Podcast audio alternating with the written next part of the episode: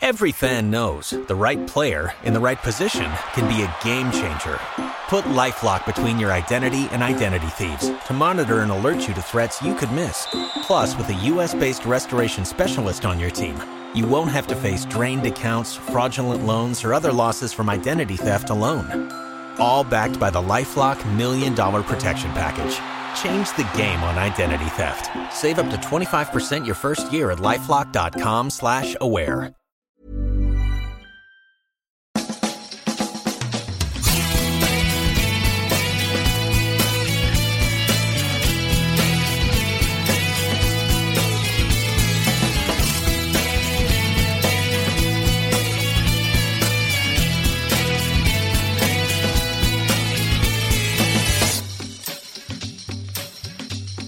Hello and welcome to a brand new Arseblog Arsecast right here on arseblog.com. How are you? Hope you're well. Thank you very much as always for being here.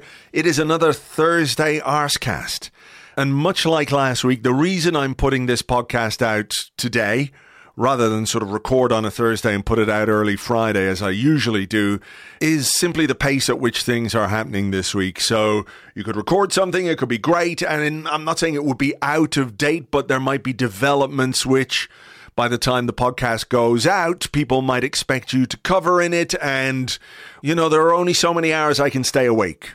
I need to sleep sometimes. I know that's quite selfish of me, but there you go. Nevertheless, it just means that you get a podcast a little bit earlier than you would normally get it. And when things calm down a bit, we can return to the schedule as normal. Uh, just to let you know that uh, we will be talking a bit about Kai Havertz in this podcast because his signing was one of the things that was official this week.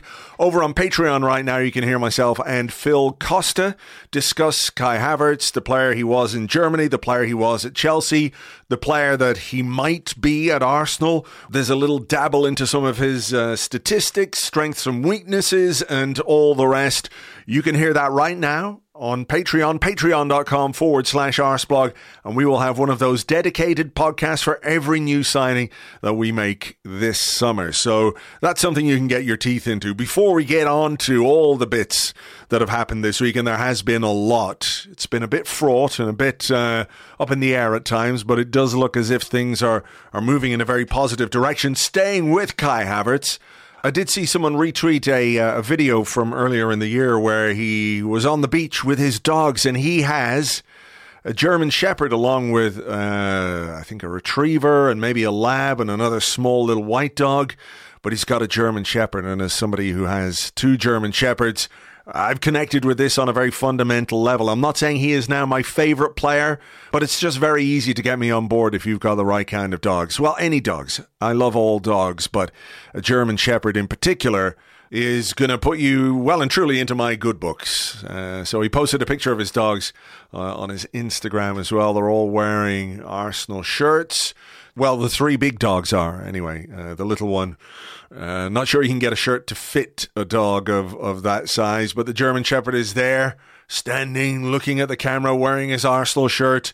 Looks the business, if you ask me. So I look forward to more of Kai Havertz's dogs. And of course, Kai Havertz himself when he, you know, steps onto the pitch. But mostly, mostly the dogs. Right. Let's get on with the show. And with me this week to talk about Kai Havertz, Declan Rice, Ethan Nwaneri, and lots more besides, it's Lewis Ambrose. Hello, Lewis. Hello, Andrew. It's been, we don't usually go this long without speaking, so I, I hope you've been doing well. I've been doing fine. How is summer treating you so far? Just fine. Yeah. Just fine. It was watching the Ashes. It was a, a, a bleak day yesterday and today's been much much better at the time of recording. At the time of recording, uh, this is Thursday afternoon. I have explained to people that we're going to put the podcast out today, Thursday, just because of the sheer pace of of information making things potentially out of date. I, I have not been watching any of the Ashes. Uh, It's not that I don't like cricket. I do enjoy a bit of the old one day stuff, but it's a hell of a commitment to sit down and uh, and watch five days of cricket. I know it doesn't always go uh, that long, but uh, yeah, it's I guess it's a big tradition for for you guys. Yeah, well, I'm sure there are American listeners now thinking like five days, what? Um, and yeah. you know, the number of times I've come across people, including my wife, uh, in my life, and I try and explain to them that I do indeed sit down for five entire days to watch one match, or you or you buy tickets and you go to one day. Yeah, one day, twenty percent of a sporting fixture. yeah, like you go home and you have no idea what the final result is. Um, you know, which is so incredibly satisfying as you could imagine. It is a uh, it is a, quite a unique sport in that regard, but you know you can go home and watch the rest on TV mostly. So uh, yeah, yeah, we'll see. Let's talk about Arsenal making their first signing of the summer, Kai Havertz from Chelsea. Is this one where you kind of had to come to terms with it a little bit? I think most people, or many people anyway, most would be wrong, but I, you know, I got the sense it was like, oh, not another guy from Chelsea. uh, kind of tired of buying players from them. Can we not give them any money and watch them crash and burn, and maybe their entire foul organization might be, uh, you know, uh, put into the ground where it belongs? But you know, you he's obviously a player that you would have watched quite a bit in Germany during his time there as a, an avid watcher of Borussia Dortmund and, uh, you know, uh, well knowledgeable when it comes to the Bundesliga. You know, his time at Bayer Leverkusen, he was a very highly rated player. So, did what happened to him at Chelsea or did his underwhelming time at Chelsea uh, change your opinion of him? And, and how did you feel when we were first linked with him? Uh, I was very surprised when we were first linked with him. If we want to start there, that mm-hmm. felt like a link that kind of came out of nowhere, and you'd seen that. Um, I think Real Madrid had kind of been linked because it had come out that Karim Benzema was leaving. Bayern Munich were kind of being linked because it was clear from last season they never really replaced Robert Lewandowski, and they were going to need a striker. Mm-hmm. So yeah, like Kai Havertz was sort of suddenly on the market, and a couple of really big clubs being linked with him. And then I did feel like we came out of nowhere. Uh, I don't think anyone was. I think people were maybe looking for a midfielder to be linked, and we were already being linked with midfielders, of course. Mm. I'm sure we'll talk about some of them later. Uh, we were being linked with different midfielders. We were being linked with possibly multiple midfielders we all sort of knew Granit Xhaka would would likely be on the way out of the club, but I don't think anyone had Kai Havertz on their radar because of where we've seen him play for Chelsea as a player that we might be linked with. So I, th- I think at first it was surprising, uh, a little bit confusing because you sort of thought, do we need that right now? Um, but definitely, the more I thought about it, I very much warmed to the idea, and and I'm really excited to see him in an Arsenal shirt. Yeah, I think, as you mentioned, a few really successful years as he emerged in German football and in the Bundesliga, and I would be reluctant to judge the quality of any footballer based on how the last couple of years have gone for pretty much everybody at Chelsea. Yeah, I mean, there is that. You know, a rising tide lifts all boats, and a a really uh, I don't know what the opposite of that is. Uh, you know, a sinking tide. We, yeah, you know that's it. But Chelsea have been a basket case, obviously, and it is hard to make individual assessments on players, particularly when I think Havertz has been used in a role which doesn't necessarily suit him. He might have been basically the best guy they had to do that, which might say more about Chelsea squad building than than Kai Havertz's qualities as a centre forward or, or a striker. What What's interesting, I think, is the the little snippet from Mikel Arteta in his welcome video or his welcome welcome uh, message on the official website, where he said, you know, he he's a very versatile player. Ding, ding, ding. There's an Arteta uh, box ticked. We love the V word when it comes to Mikel Arteta, but um, he's going to add strength and quality to our midfield. I think is what he said, uh, paraphrasing. And there has been so much talk about the left eight who is going to replace Granit Xhaka, who is going to do what Granit Xhaka did, but do it better. That's what I think everyone has been looking for. You know, you can be very, very impressed with what, what Xhaka did last season on one hand, and still think, well, you know, maybe if you get a different kind of player in that in that position, you could get more goals and more assists. So do you, does this, you know, feel like Arteta looking at maybe the Bayer Leverkusen Kai Havertz and what he did from central attacking midfield positions and thinking that's kind of what I need in my team, even if that's not what he's done at Chelsea. And and you know, there's a sort of recency bias, isn't there? Of course, when a player comes to the Premier League and is a bit underwhelming, uh, it's easy to forget maybe what they've done previously in their career in a team that might be set up, you know, in a way that gets more out of them. Yeah, just look how good Willian was for Fulham this season. day and night. That really um, isn't the example that's going to give anybody any comfort, Lewis. Come on. Um, you know, I, yeah, I do, I do think that there's there's that element of expecting something different in a in a different environment. I mean, Chelsea finished twelfth. I don't know what you expect the guy playing up front for the team finishing twelfth to usually do. I think mm. they hmm. finished twelfth. It might have been lower in the end. I stopped paying attention to them in like November. Um, but you know, it was a it was a horrible season for everybody at Chelsea. And then Kai Havertz was playing up front, and they were playing five at the back a lot. And then he's playing up front on his own, and he's not really a striker, not like a, a number nine. And mm.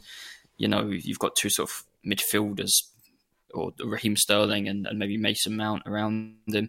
So yeah, I wouldn't judge him on that. I think if we go back, if we go back a couple of years, he's sort of the end of or sort of 2001, 2000, um, 2021, sorry, mm-hmm. and 2022. And I remember an interview Mikel Arteta talked about sort of looking ahead to the, the, next season and said we had like no goals from midfield this season. And he was talking, you know, Xhaka and Thomas Partey and, and Martin Odegaard maybe had chipped in with a couple, but he was really having a go at there'd been no goals from mm. midfield. And if you want to win things and if you want to compete, and we were a million miles away at that point, you've got to be scoring a bunch of goals from midfield. And he's eked 15 goals out of Martin Odegaard last season since then. Mm-hmm. He has, I mean, who would have imagined there would be a role that would exist that would turn Granit Xhaka into the level of goal threat that he was last season. Mm. Was it? I can't remember if was it seven Premier League goals. Seven Premier nine. League goals, nine in all competitions. Yeah. Right. Okay. Yeah. So I saw I keep seeing that seven and that nine and not remembering if the seven became nine on the final day of the season when he scored those two goals against no. Wolves. But right, seven Premier League goals, I think seven assists as well. Who on this planet would have thought that Granit Xhaka could provide seven goals and seven assists in a Premier League campaign? Uh, you know, no penalties, no free kicks, nothing. So I think that speaks for more than anything, judging a player based on or, or, taking the context of their role and the team into account when you are going to judge a player. And Granit Xhaka played in a role I think last season that was built for getting him in the box and making him a threat from that position. And and Kai Havertz on the other hand was playing in a team that was just sort of a mishmash of ideas and players and was you know a lot of nothingness really. I think if you put a player with Kai Havertz talent and you look at his goal record in Germany just as an example and even to a much lesser extent, his record at Chelsea isn't hideous. If you if you looked at his record at Chelsea compared to Xhaka, for mm. example, in previous campaigns, you would obviously pick one out as the more prolific goal scorer. Um, uh, you know, putting Kai Havertz into that role is something that you know you would expect to see the 10 to 15 goals that you've got from Smith Rowe and Odegaard in the last two seasons playing in a similar role I think so yeah I think Havertz is a player that doesn't lead the line necessarily well. I think his movement and, and he does move a lot. Phil wrote about that a little bit in the mm. in the profile piece on the website. His movement's fantastic. But if you go back and watch the goals for Leverkusen, and a lot of the not just the goals but the chances he got for Leverkusen, he's arriving late, and you you just don't get that luxury when you're playing up front. There was uh, a former Guardiola assistant Juan Lillo uh, in uh, for the Athletic during the World Cup, and he talked about talking to his players and always saying that the person who arrives late in the box is the person, uh, the last in the box is the person in the best position. And I think the best example of that is Martin Odegaard this season. That was something mm. he really added to his game. And how many of those 15 Premier League goals came because he did arrive in the box and, and the two against Chelsea, for example. It's if you go watch Havertz from when he was at Leverkusen, that's the chances. Those are where the goals come from, is those movements. And he's good in the air too. Mm. And you think of that left eight position and some of the chances Xhaka maybe got last season, and you think of Odegaard and Saka on the right hand side cutting back in into their left foot and those looped crosses over to the far post. To have a player who whose movement is excellent, who's good in the air, playing on that side of the midfield, I think that we'll see plenty of chances coming from there as well. Well, that's it. I was going to mention, you know, the, the aerial threat because we're not a team with a great deal of that uh, beyond sort of set pieces, you know, where we've got big centre halves and Gabriel will will nut you home a few goals every season. We know that Saliba, you know, got a couple last season. Um, but we haven't really got that in the forward line per se. And I'm not saying Kai Havertz is your traditional target man. He is not the German Tony Cascarino. That's far from what I'm saying, in case anybody's getting the wrong end of the stick here. But he is somebody who scored 30 odd percent of the goals that he got for Chelsea came from headers. Um, so it is a different level of threat, and it does feel a little bit like Arteta trying to develop maybe um, evolve the team in mm. different ways to add different kinds of threats. Because if we think about next season, we think about, you know, when teams are sitting down to think about, right, we're playing Arsenal, what, what are they going to do? Well, we know Zinchenko now, he's going to invert into midfield and he's going to, you know, maybe leave a bit of space there. So we got to watch where Zinchenko goes. But, you know, maybe giving the team something a little bit different in a key position, not do exactly what Xhaka does, but to, to, to bring something slightly different to it, is a way of offsetting the things that people already know about Arsenal that you are going to have to continuously, particularly if you want to improve and if you want to win the win the Premier League, if you want to consolidate your place in the top four, whatever way you want to look at it, you can't just do the same thing in every game. There has to be a measure of tactical flexibility and tactical evolution season on season on season. And and I, I think this guy, as much as I had some um, misgivings, I suppose, based on, you know, I think the fee is probably a bit steep, but, you know, mm-hmm. we can talk about fees now in a minute because we're in the market for a hundred million pound player. So in, in, that context, perhaps it looks a, a, bit more reasonable. But, you know, as somebody who did have some misgivings about, oh, no, Kai Havertz, he doesn't really convince me. Um, he's obviously convinced me with his dogs and his German Shepherd, of course. Um, of course. But, um, you know, you, you can sort of look at the player and look at his qualities and you think about the kind of personality that Mikel Arteta is, what he will demand from uh, all of his players, not just Kai Havertz as a new signing, but what he, he'll demand of his team and thinking of ways to cause new kinds of threat to the opposition, you can see why this is a player that is obviously of, of, of big interest to him and that he has convinced the club to splash out a, a fairly healthy fee on. Yeah, I mean, like I think there are two things that are really interesting with Havertz, and then like one concern, and I'd say the you know when you talk about his movement, generally there are kind of two types of runs. I would say like one like for a striker for an attacking player, sometimes you run because you want the ball, and sometimes you run to create space for other players. Mm-hmm. And I think there was a lot of the latter at Chelsea, and when he's played for Germany as well in the last year or so, because he's played up front and as that last man, you make a run in behind you know, into the channels or something, and you don't really want that ball because you're just sort of running towards the corner flag if you do get there, and you've got two defenders right up behind you. But you open the spaces for other players. And I think we saw that was effective enough when Granit Xhaka was doing it. Mm. Now, if Granit Xhaka can drag a player out of position, then Kai Havertz will drag a player out of position, or maybe two, because he's more of a threat. He's more of a gifted player. He's and quick as well, isn't he? He's pretty quick for yeah, a big guy. No, yeah. no slouch, yeah. Like he doesn't. I think because of his size, he doesn't look maybe that fast, but he's definitely not slow. And you know, you've got that rotation with Jesus as he drops deep. But as I say, if if Xhaka made those runs and it helped open space or exploit space. Mm-hmm for Odegaard, for Jesus, for Saka and Smith Rowe and Martinelli, then defence is going to be a lot more worried seeing Kai Havertz make those runs. And he'll burst in with intent as well. You know, when Jesus does drop deep, if Jesus is the one who creates some space and attracts a defender, Havertz will make that run in behind, wanting the ball, not just making the run kind of to pull someone out of space. I think that's the way we play in, when you want to break a defence down. I think that's really important. I think the movement, the interaction between your attacking players is is one of two crucial things. And the other one for me is, is the thing that Mikel Arteta has banged on about since he arrived, and it's just raising the technical level of the squad. And for any concerns people can have about Kai Havertz, you can get up any YouTube video or whatever. You will find endless content of him trapping a ball and sticking it through someone's legs and turning on it and holding two or three defenders off and wriggling his way through them. I think that's not like we want every signing we make. I think you can look at it as technically this seems like an upgrade on you know even if they're worse at some things or better at others. Every time we add someone, the technical level seems to be the thing that we will not negotiate on, and mm. in, in in those terms, I think Kai Havertz is another enrichment for the squad. Obviously, in terms of depth as well. If you're thinking if say Gabriel Jesus can't play a few games next season or Bukayo Saka at some point and you move Jesus out wide, then it's Havertz coming in over Nketiah maybe or Trossard, and I think that's a a bump up in the in the level if if Tross, uh, Havertz is going to play further forward instead of in midfield. Mm-hmm.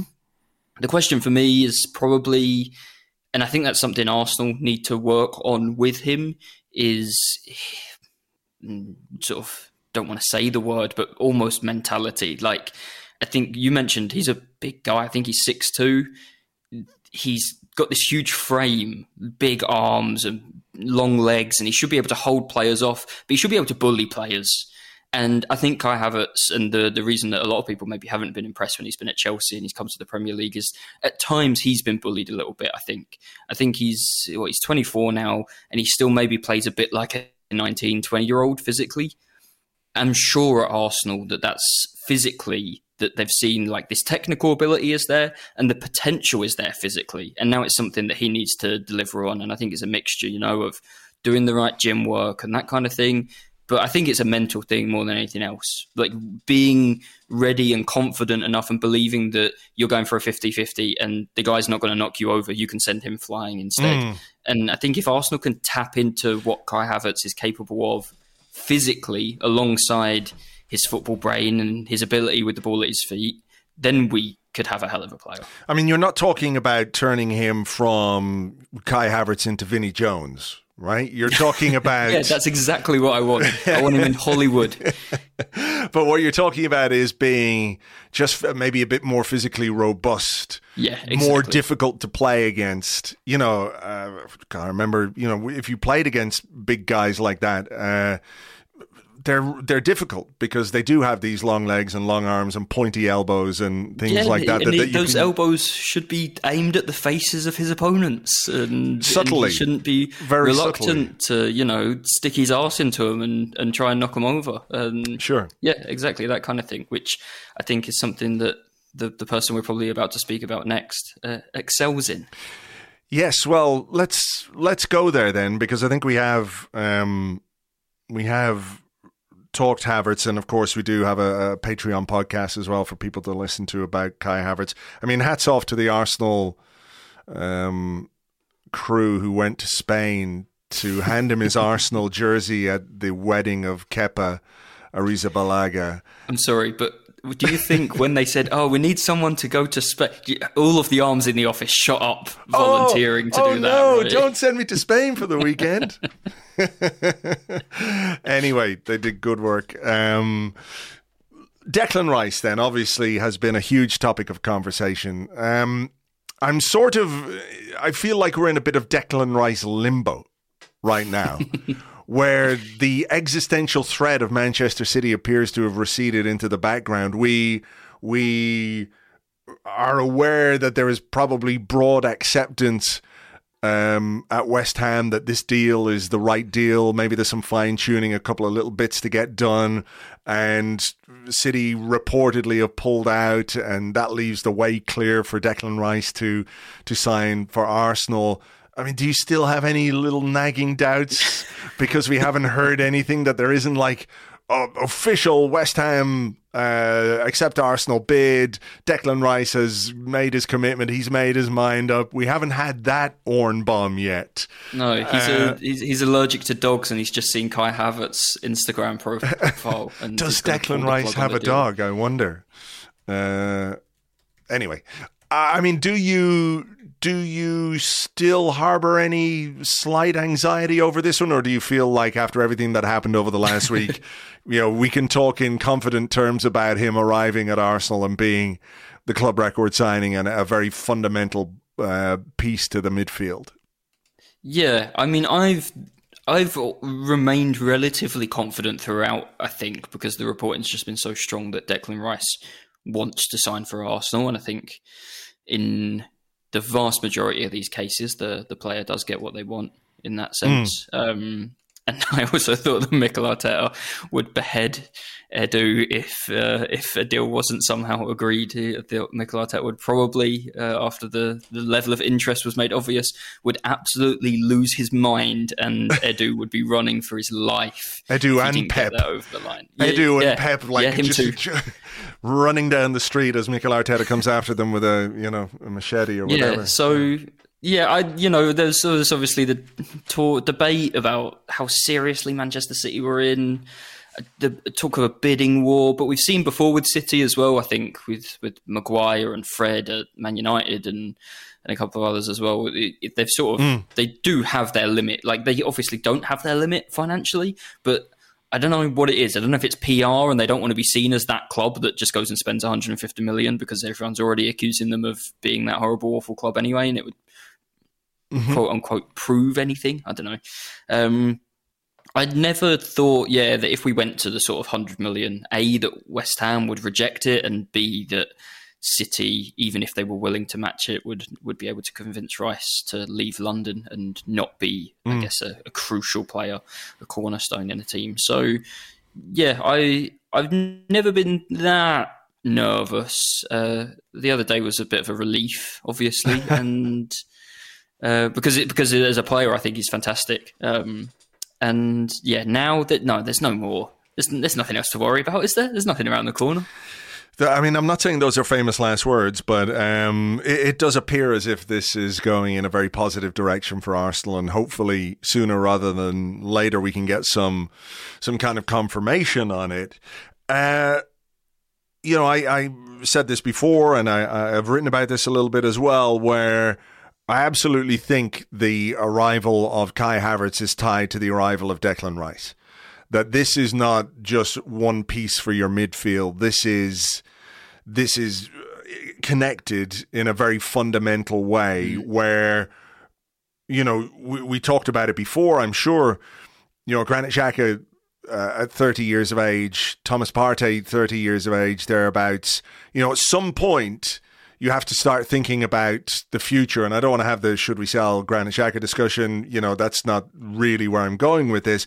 But there comes a point where you you say, okay, well, these guys, as good as they are, they can't be around forever. And sooner rather than later, we are going to have to think about reshaping our midfield and and maybe investing for for the future. This is, you know, again, if if uh, Rice is confirmed, and Havertz is already confirmed, two Premier League experienced 24 year old international players for England, um, not Ireland, and Germany. And, you know, that feels like a very deliberate strategy. The, uh, the Premier League readiness of these players is an important factor, I think. You know, we've seen another club spend 100 million pounds on a player not too long ago who may be extremely talented, but without that Premier League readiness, has yet to demonstrate that, you know? Um, so Rice and Havertz, people were talking about Riceado all season long, all summer long. um, I don't know what the uh, uh, Riceverts, whatever you want to call it, it feels like this is more uh, part of Mikel Arteta's strategy. Yeah, it does. Like you say, the age of our midfield, it stuck out like a sore thumb last season, didn't it? I feel like we we were obviously part way into rebuilding the entire team and mm. the squad. Um, and you do want experienced players as well, but as you say as well, at at 24, Declan Rice is experienced. Declan Rice has been has played every single game, I believe, started every single game in a England campaign that's seen them reach a Euros final and then mm. again to World Cup quarterfinals. And Kai Havertz has scored the winner in a Champions League final. Like these aren't these are young players. These are players with room to grow, but they're not inexperienced. It was pretty obvious this next sort of step, the next stage. If you looked at our team last season, you could pick nine of the 11 players and say in three years they could all still be starting for Arsenal. And mm. Thomas Partey and Granit Xhaka were the other two players. Uh, you sort of was hard to imagine that at 33, 34, touching that sort of age, they would still be playing every week for the for the team compared to now. Havertz, potentially Rice, we're looking at we've built an entire team that's built to last three or four seasons at least, which I think is really really exciting. Um, yeah, I mean, um, just to just to put that in context, right? Here's a potential lineup. Right, Ramsdale, White, Saliba, Gabriel, Zinchenko, Rice, Havertz, Odegaard, Saka, Jesus, Martinelli. The oldest player in that is going to be 26 years of age, and that's Zinchenko. I think Gabriel Jesus could be 26 as well, or there thereabouts. Mm-hmm. You know, but then you've got. Uh, let me just check with Gabriel Jesus. Yeah, he's 26. So then you've got some 21 year olds, got some 24 year olds, you know, a couple of maybe 25 year olds in there. And like you say, this is a team that has been, and it's, it, we'll come to this in a moment, but as well, expensively assembled. Mm-hmm expensively assembled over the last number of years. I thought there was an interesting line in Mikel Arteta's market interview. I don't know if you read it, but he was talking about regenerating the squad. We've had to regenerate to to bring down the average age, and then the line was something about uh, without the need for much more investment. Yeah, and I think what that said was, okay, we are going to spend substantial money now and it's not that we're not going to spend money in the future, but we're going to spend the money in a way which gives us a squad of players and a first team which can develop, grow, age, mature, whatever way you want to call it. But, you know, if they stay together for three or four or five years, okay, in that in that period of time, you've got to start making plans about how you then, you know, uh, you're you're approaching thirty yeah. year olds. But but for now, you've got this core of players who you're looking at and saying, right, we're going to have them between twenty four and twenty six, and this is peak peak peak performance years for these players. Yeah, like this this transfer window, right? Like this spend 200 million, 250 million, whatever it's going to end up as. We don't need to do that again for yeah for four or five years. That's and we, we won't like, be able to. Yeah, we, we can't. You can't keep spending in we can't. Way. And at the same time, if if and it's not you know to already start thinking of that, but if in three years William Saliba would like a new challenge, or Gabriel Martinelli, or any of these players, they are talented enough, but also young enough that we will get enormous amounts of money for mm. them. Like these transfer outlays that could come in three or four years will also be partly paid for by money that we bring in for players mm. for, for some of the players that right now obviously we don't want to let them go they've signed new contracts and we're not letting them go so it's fine mm-hmm. but in terms of rebuilding a team and replacing important players in a few years as we will have to like financially this amount of money should not need to be spent further down the line without it coming in first from sales so mm we've yeah we've we've spent a lot of money to build this team, but as you say, we've built a team that now should sustain itself for the next three or four years. And if you sell a couple of them for a lot of money in three or four years, you can put together half of the next team that starts to replace these players as they enter their thirties as well. So mm. I, I think it's really we're obviously in a position financially where we're able to do it, and that's you have to be in that position first um, you know, and, and, credit to everybody at the club for allowing it to happen and then being able to actually deliver and make it happen. Mm-hmm. Uh, but I think it's really, really exciting because it just shouldn't. We shouldn't need to do this again at any point in the next few years. Uh, you know, additional signings should be to supplement the squad, to supplement the first team, to provide challenges, or you know, mm-hmm. maybe maybe you find a striker that's guarantees you 30 goals a season and because you don't have to buy three players, because you don't need to improve in that many positions, mm-hmm. maybe you've got the money to go and sign that 30 goal striker in that, that summer, you know, two or three years down the line. So, yeah, it's the squad building, I think, is is great, and in terms of being able to look long term. And look, as an, as Arsenal fans, I think we're conditioned a little bit as well, not just to look at this season and how things are going to go this season, but to look two years down the line, but also want to do that and and root for a young team that's going to develop in front of our eyes too. And that's really really exciting. As you say, I think there's definitely something in that that the Havertz and the and the Rice stills they suit each other, if you like, mm-hmm. and uh, you can you can see that I think in a midfield.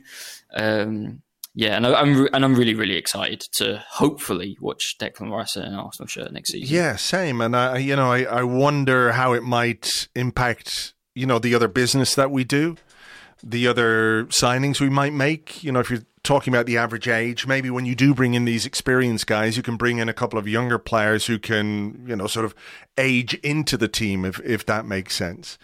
Um, I mean, the other thing I was going to just sort of touch on when it comes to this and when it comes to this spending and when it comes to how we've built this squad,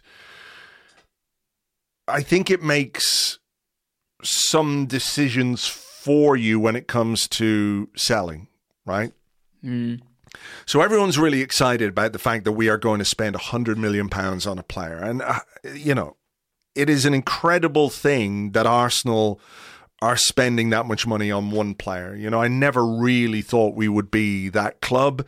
And mm-hmm. I think a you know a real testament to how far we've come in the last and two years is, is the fact that we can actually go and get a player like Declan Rice of that profile. Because you know, two years ago I would have said no way. What were you going to say? And there? just how the ambition has changed, right? Yes, like at, Arsenal two years ago and four years ago and ten years ago would have cut corners, and and I don't mean like you know in a like a fraudulent kind of way, sure. but we would have looked for the next Declan Rice, and we wouldn't have been able to compete financially. Mm-hmm. We also wouldn't have even tried, and I think it is just pure unadulterated ambition. Uh, I, you know, like as you can probably imagine, uh, that you know some of the work that I do for the site, and mm. I've looked through a lot of stats and data and numbers the last month or two, trying to find just for my own personal interest. Trying to find is there anyone out there who can't get Declan Rice? Like, is there anyone in France or in Germany or in Spain who's kind of doing all the things that he can do on a football pitch? Doesn't exist like in terms of defensive midfielders in in any of Europe's top leagues, there isn't one. There isn't one that's doing all the things that Declan Rice can do on a football pitch, defensively against the ball, with the ball as well. And if they've decided they want Declan Rice, like there there isn't a cheap version of Declan, or I mean, there are cheap versions, but you'd very much be getting what you're paying for. Uh, you know, instead they've signed a 24 year old, or, or they're on the verge of signing a 24 year old who can do all of those things to a, a top top level who has already captained a club to a European trophy and played for his country at, you know, right into the final stages of an international tournament. And it just, in a way that I've never recognised from Arsenal before, just screams pure ambition and, and hunger and desire to be at the very, very top of the game. Get the best player for that position I mean, even our even some of our biggest players, some of our best ever players have been, you know, someone like Thierry Henry, who who became basically the best player in the world, even if that wasn't recognised was not signed as the best player in the world in that position when he came to Arsenal, right? So, so a lot of the players that we've had who developed into really good players and world class players have been in some ways in some ways projects. I mean, does that make you more comfortable with the outlay of 100 million pounds or more than 100 million pounds potentially 100 million plus 5 in add-ons if that's, you know, what what it ends up being.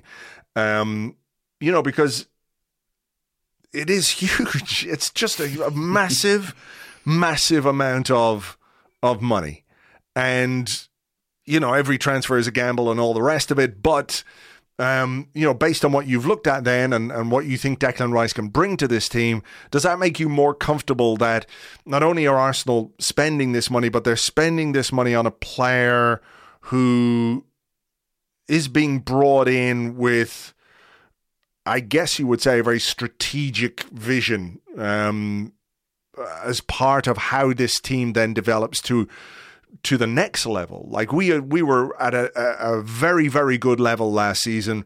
You imagine that this is the signing that they're making because they think it can take you to a different level. Not him mm-hmm. just on his own, of course. It's a team game, all the rest of it.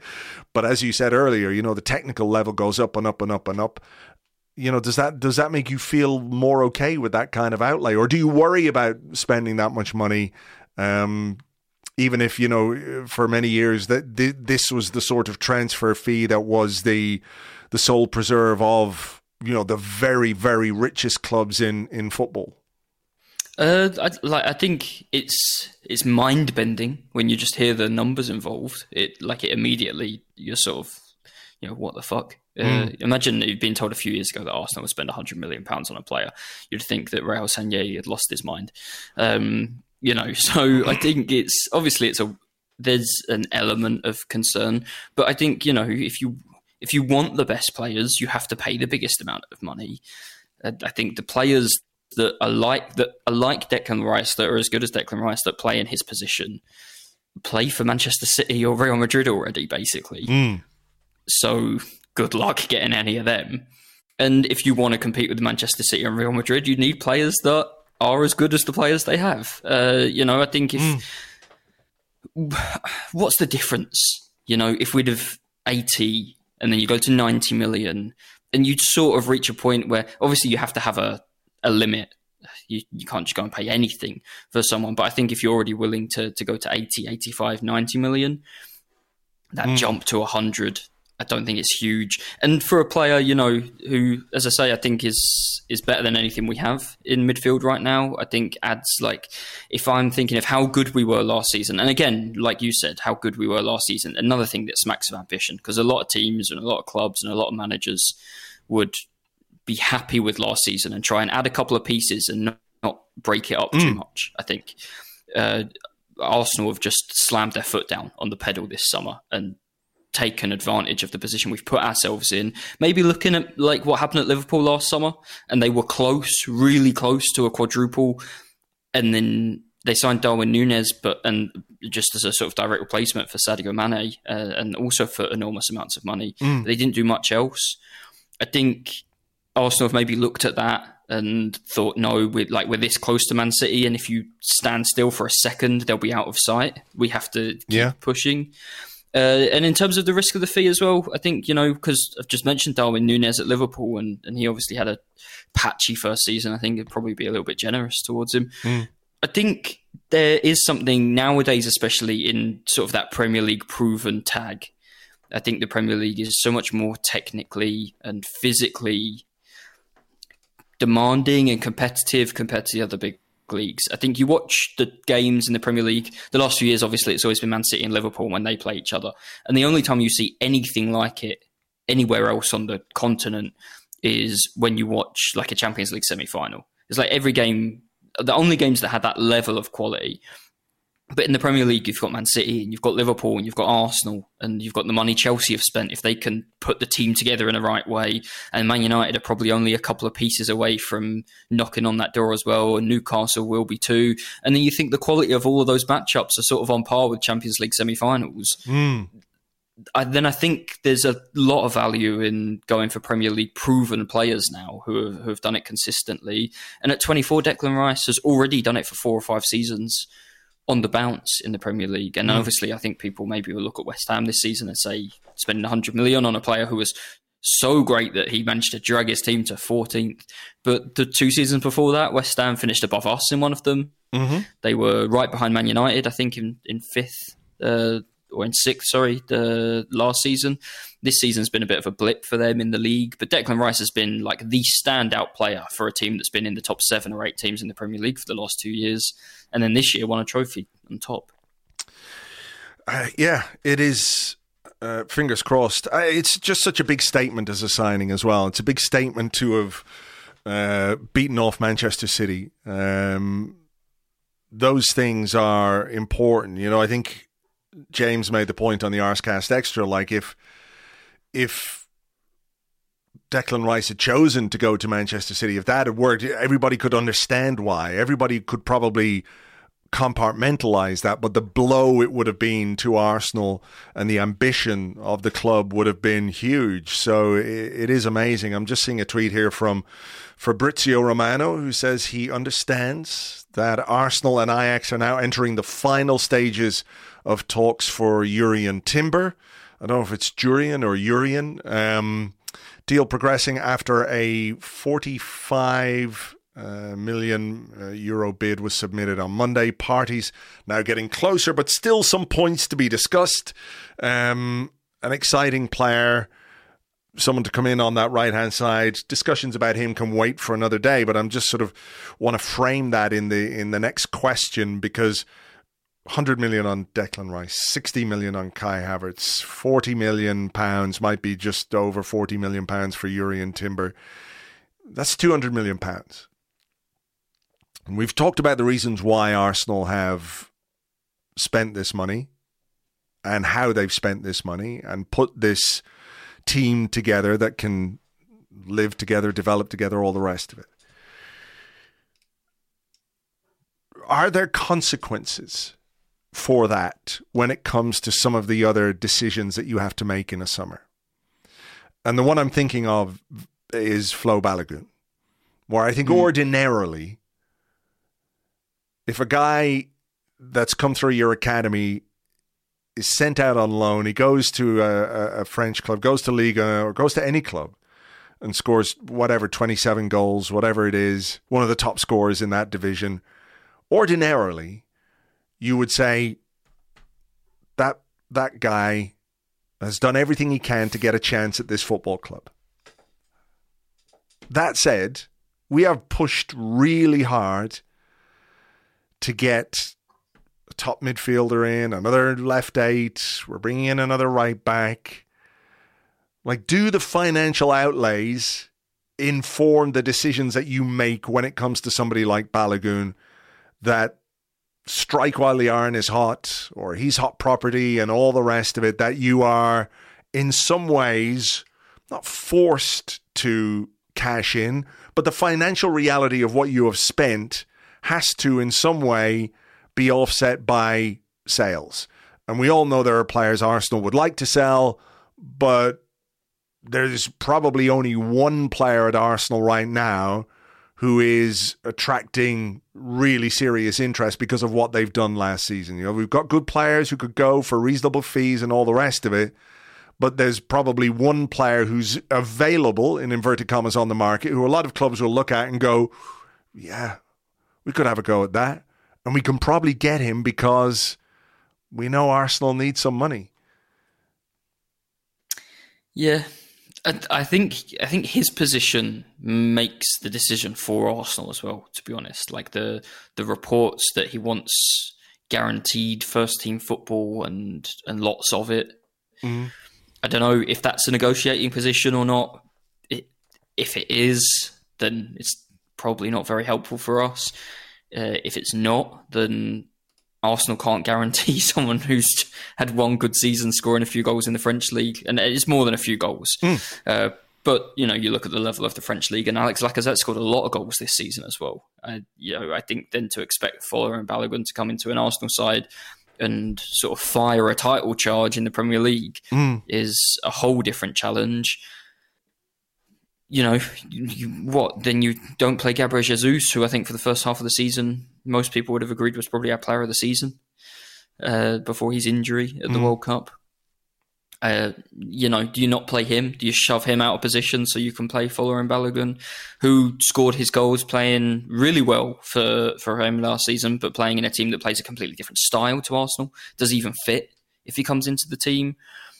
I think you know, we've seen as well, and I don't think necessarily that, that his career will go the same way. Um, he's young and he's just had his first full top flight season. He's done brilliantly, and I think he'll more than like more than likely than not go on to have a really really good career. Mm. But we've seen we've said no to the money before for a player like Ainsley Maitland-Niles and lived to regret it. Uh, and if we've got a this need to bring money in and b this player who has never done anything in the Premier League or Arsenal as yet, and we could get 30, 40 million for him, then I think it becomes very, very difficult to say no, especially as you said, because there are no other real candidates in the squad. I think injuries have probably put potential suitors off of Kieran Tierney at, at the price that we'd probably like to sell him for. Other positions, the, the squad isn't enormous. You know, Granit Xhaka's over 30 and, and obviously not going to bring in a huge fee. Thomas Partey will wait and see what happens if anything materializes with Saudi Arabia or not. Mm. But in terms of bringing a, a big fee in, the only player that we're willing to let go that's likely to bring in a big fee is probably Folarin Balogun. Because Yeah. otherwise, you're probably talking about selling a Emil Smith Rowe or something, which the club have already ruled out this summer, um, and, and obviously want to add him back into the squad now he's fully fit again. Yeah, yeah, it is. It is going to be interesting to see what happens and what decisions they make, and and I I do think as much as you can um, praise and laud the ambition and and the backing of the owners who have facilitated the spending. They haven't, you know, provided the money, but they have facilitated the the the cash flow to make these deals happen. You do have to also accept the fact that there might have to be a sale or two that ordinarily you might not want to make and you would like to hang on to a player. Maybe give him a few chances here and there. But uh, yeah it'll, it'll be very very interesting to see. Um, i think they they they've been looking to get these three deals done. And then it wouldn't surprise me if the next few weeks were about moving players on rather than bringing any more players in. And then towards the end of the window again we might see a little flurry of activity. So so let's see. Um the other piece of good news i guess is the uh, the contract agreement with Ethan Nwaneri, who uh, became the youngest player in Premier League history when he came on last season against Brentford. A lot of chat about you know his potential departure because he was on schoolboy terms and couldn't sign pro terms, and uh, other clubs were circling Manchester City. Uh, I believe Chelsea. There was a lot of talk last week how he was about to sign for Chelsea. Um, Arsenal have got him tied down, it seems, according to David Ornstein. Uh, he'll get professional terms when he turns 17 next March. How invested do you get in in cases like this? Because, you know, for me, you want to keep your best young players. We have seen uh, through the last couple of years how valuable the academy has been to Arsenal. When people talk about the best young players around, they talk about him as one of those. Um, but at the same time, you know, if a guy who's 16 decides he wants to leave and go somewhere else, you know, you you, I, I personally find it hard to get too exercised about that because this is a guy who, you know, potentially might not be a first team player for another four years. You know, at which point he'll be 20 and we'd be talking about him as a fairly raw young player. Probably, I don't know. Maybe he's the next Fabregas. Fabregas. Exactly, maybe. And I've got some, you know, humble pie to eat. At which point I, I will do that. But you know, I think the decision to give him his debut was part of the process of convincing him that Yeah. there was a pathway to to first team football here. Look how we value you. This might be a bit of a gesture, but what a fucking gesture at the same time, right? You're 15 years of age and you're playing in the first team for Arsenal in the Premier League. Um, they've clearly wanted to get this guy, uh, this young man, tied down, and it now looks like they've they've done that. Yeah, I mean, as you say, with the gesture, uh, Brentford, this has obviously been on their minds. I think since what September last year was that game. I think it's it's obviously good news. It's better news than him leaving, but like you say, I think it's if he were to leave, he's a long way, many steps and many things going right, and and very few things going wrong before we'll see Ethan Nwaneri for any Premier League club mm. playing regular football. You know, you think of the the great players that have come through the Arsenal academy, or or the ones that have at least at a young age, a very young age, has started to make good on all of their potential and their promise. And you think of maybe Ashley Cole and Jack Wilshere, and even there, you know, it's a long process, loan spells and reserve games, and slowly breaking into the team and League Cup and all of that sort of thing. You know, I think um, Hector Bellerin and, and Serge Gnabry maybe had a slightly quicker path into the their first team breakthroughs because of the position the club were in at the time. I think it becomes a lot harder again when you're then competing for titles and you want Sure. to go far in the Champions League to give these players minutes. And yeah, we'll see. Cesc Fabregas obviously comes to mind, but was also very much the exception. I think uh, in in terms not just at Arsenal, but pretty much ever in Premier League history Yeah, yeah. as a player who could come in as young as he did and play as well as he did, and replace Patrick Vieira uh, at the age of seventeen. Um, yeah, like it doesn't happen. It doesn't exist.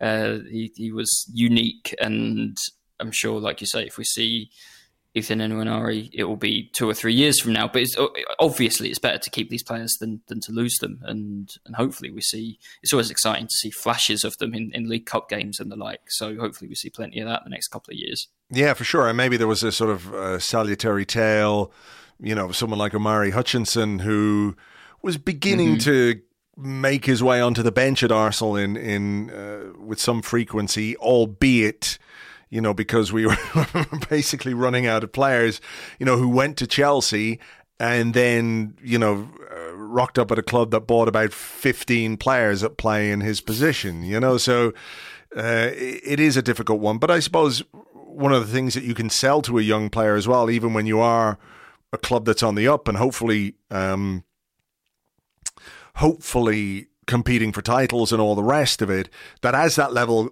increases and it becomes increasingly more difficult for a young player to come from the academy and make their breakthrough into the first team because the demands are so high. It means you've got to be ready at a, a really young age. The other thing that you could say to that young player is that once you start to get involved in and around the first team, even if it's only League Cup games, even if you're just training with them, if you don't make the grade, it's no it's no slight on you because you haven't been able to get into a team that is really really good. But what it gives you is a, an incredible grounding to go and bring your talent elsewhere and forge a good career at another club, and maybe you take a step backwards to take a step forwards. Maybe, and like it's just important to keep these players right because one day there will be another Cesc Fabregas for someone. Mm. And if he's on our books and at 15, 16 decides that actually the Chelsea bid or the Manchester City contract is more attractive, and then we find out two years down the line that he was actually the one who at 17 had the ability to break into the first team and play every week, then we're going to be furious. Mm. So, uh, you know, it's, it's up to the club to, to rate these players, to guide their development. And I, th- I think we've done a pretty good job. Uh, you know, so far with the, I mean, the last few years, Emil Smith Rowe, Bukayo Saka, the players that have come through, mm-hmm. keeping those players as well is is only going to help, and and giving them the opportunity is only going to help convince players to stay. And as you say, I think Arsenal, and especially with since Per Mertesacker took over, the there's been a real focus on it's not about the player's career at Arsenal, but about the player's career and life Mm. possibly mm. beyond Arsenal as well. And I'm sure that that message is is also said loud and clear. Yeah, sort of holistic view to how you develop, you know, young players and young men and prepare them for you know life and the potential disappointments that football brings, as well as the the incredible rewards. Uh, all in all, though, good news. It's been a, a pretty good news week for Arsenal. Um, keeping just everything crossed that it continues that way. Uh, thank you for uh, thank you for your time, Lewis. Great to talk to you, and we'll uh, we'll chat soon. Thank you, Andrew. Every fan knows the right player in the right position can be a game changer. Put LifeLock between your identity and identity thieves to monitor and alert you to threats you could miss. Plus, with a U.S.-based restoration specialist on your team, you won't have to face drained accounts, fraudulent loans, or other losses from identity theft alone. All backed by the LifeLock Million Dollar Protection Package. Change the game on identity theft. Save up to 25% your first year at LifeLock.com slash aware. It's a brand new year, and what better time to get going with that online store you've been thinking of? Those I was there when Arsenal actually scored a goal t shirts would fly off the shelves right now. And to get yourself up and running, you need Shopify. Shopify is the global commerce platform that helps you sell at every stage of your business. From the launch your online shop stage to the first real life store stage, all the way through to the did we hit a million order stage? Shopify is there to help you grow. Shopify helps you turn browsers into buyers with the internet's best converting checkout, up to 36% better compared to other leading commerce platforms, and sell more with less effort with thanks to Shopify Magic, your AI powered all star. Sign up for a $1 a month trial period at shopify.com slash arseblog, all lowercase. Go to shopify.com slash arseblog now to grow your business no matter what stage you're in. Shopify.com slash arseblog. Thank you very much indeed to Lewis. You can find him on Twitter. He is at LG Ambrose, at LG Ambrose. I did say at the start of this that the reason I was putting it out on Thursday was because things move at a very quick pace these days. Between the time that I um, read out that tweet from Fabrizio Romano about Jurrien Timber to Lewis, a further report has come out from uh, Dutch outlet De Telegraaf, which says that Arsenal have agreed a fee with Ajax for Timber, 42 million euros, plus a potential 5 million euros in add ons. So even in the course of the conversation, things have moved. It looks like Timber, uh, medical aside now, that's all that's left to do, will become an Arsenal player. So that's interesting news, good news, obviously, and uh, it adds some nice quality and depth. We will talk about him in a bit more depth, maybe on Monday in the Arsecast Extra with James. We're recording on Monday evening, but as I said, we will be doing a podcast for every player we sign.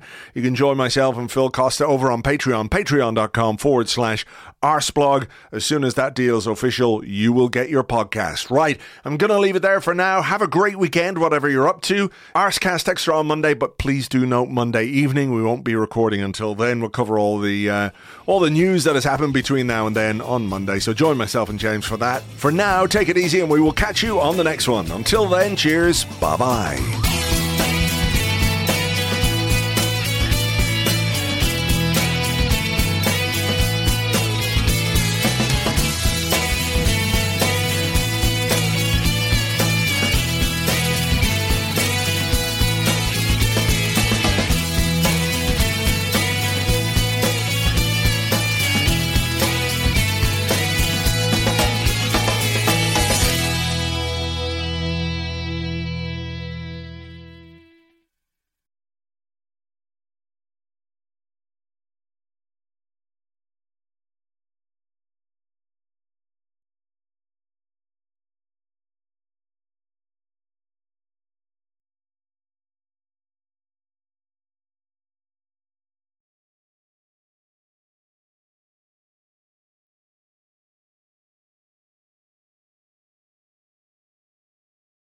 Welcome back to Holy God FM, and we've had a lot of feedback on that last item. Just to make it clear, that is a mortal sin. None of you should ever do it, but yes, it can be quite funny if the context is right. I'll say no more. We have an email here from someone who calls themselves Edu or Edu. And they say, Dear Holy God FM, I hope you can help. I have become addicted to shopping. I get a real buzz every time I go and buy something new, to the point where I'm incentivizing the people selling by offering them add ons. Just the other day, I went to buy some meat for the barbecue, and the butcher told me that'll be twenty two ninety five, and I said, I'll give you 19 now, but another £5 if I find the meat particularly delicious. It was a tempting offer, and he told me, in no uncertain terms, to get out of his shop. Why couldn't I just pay the normal price? My family went hungry that evening, and now they're not speaking to me. Do you have any advice? Well, Edu or Edu, the short answer is no. I don't. And now it's time to get on with the music. This is a classic from the 80s, posing that time old question What is the colour of money? Don't tell me you think it's green, because me, I know it's red.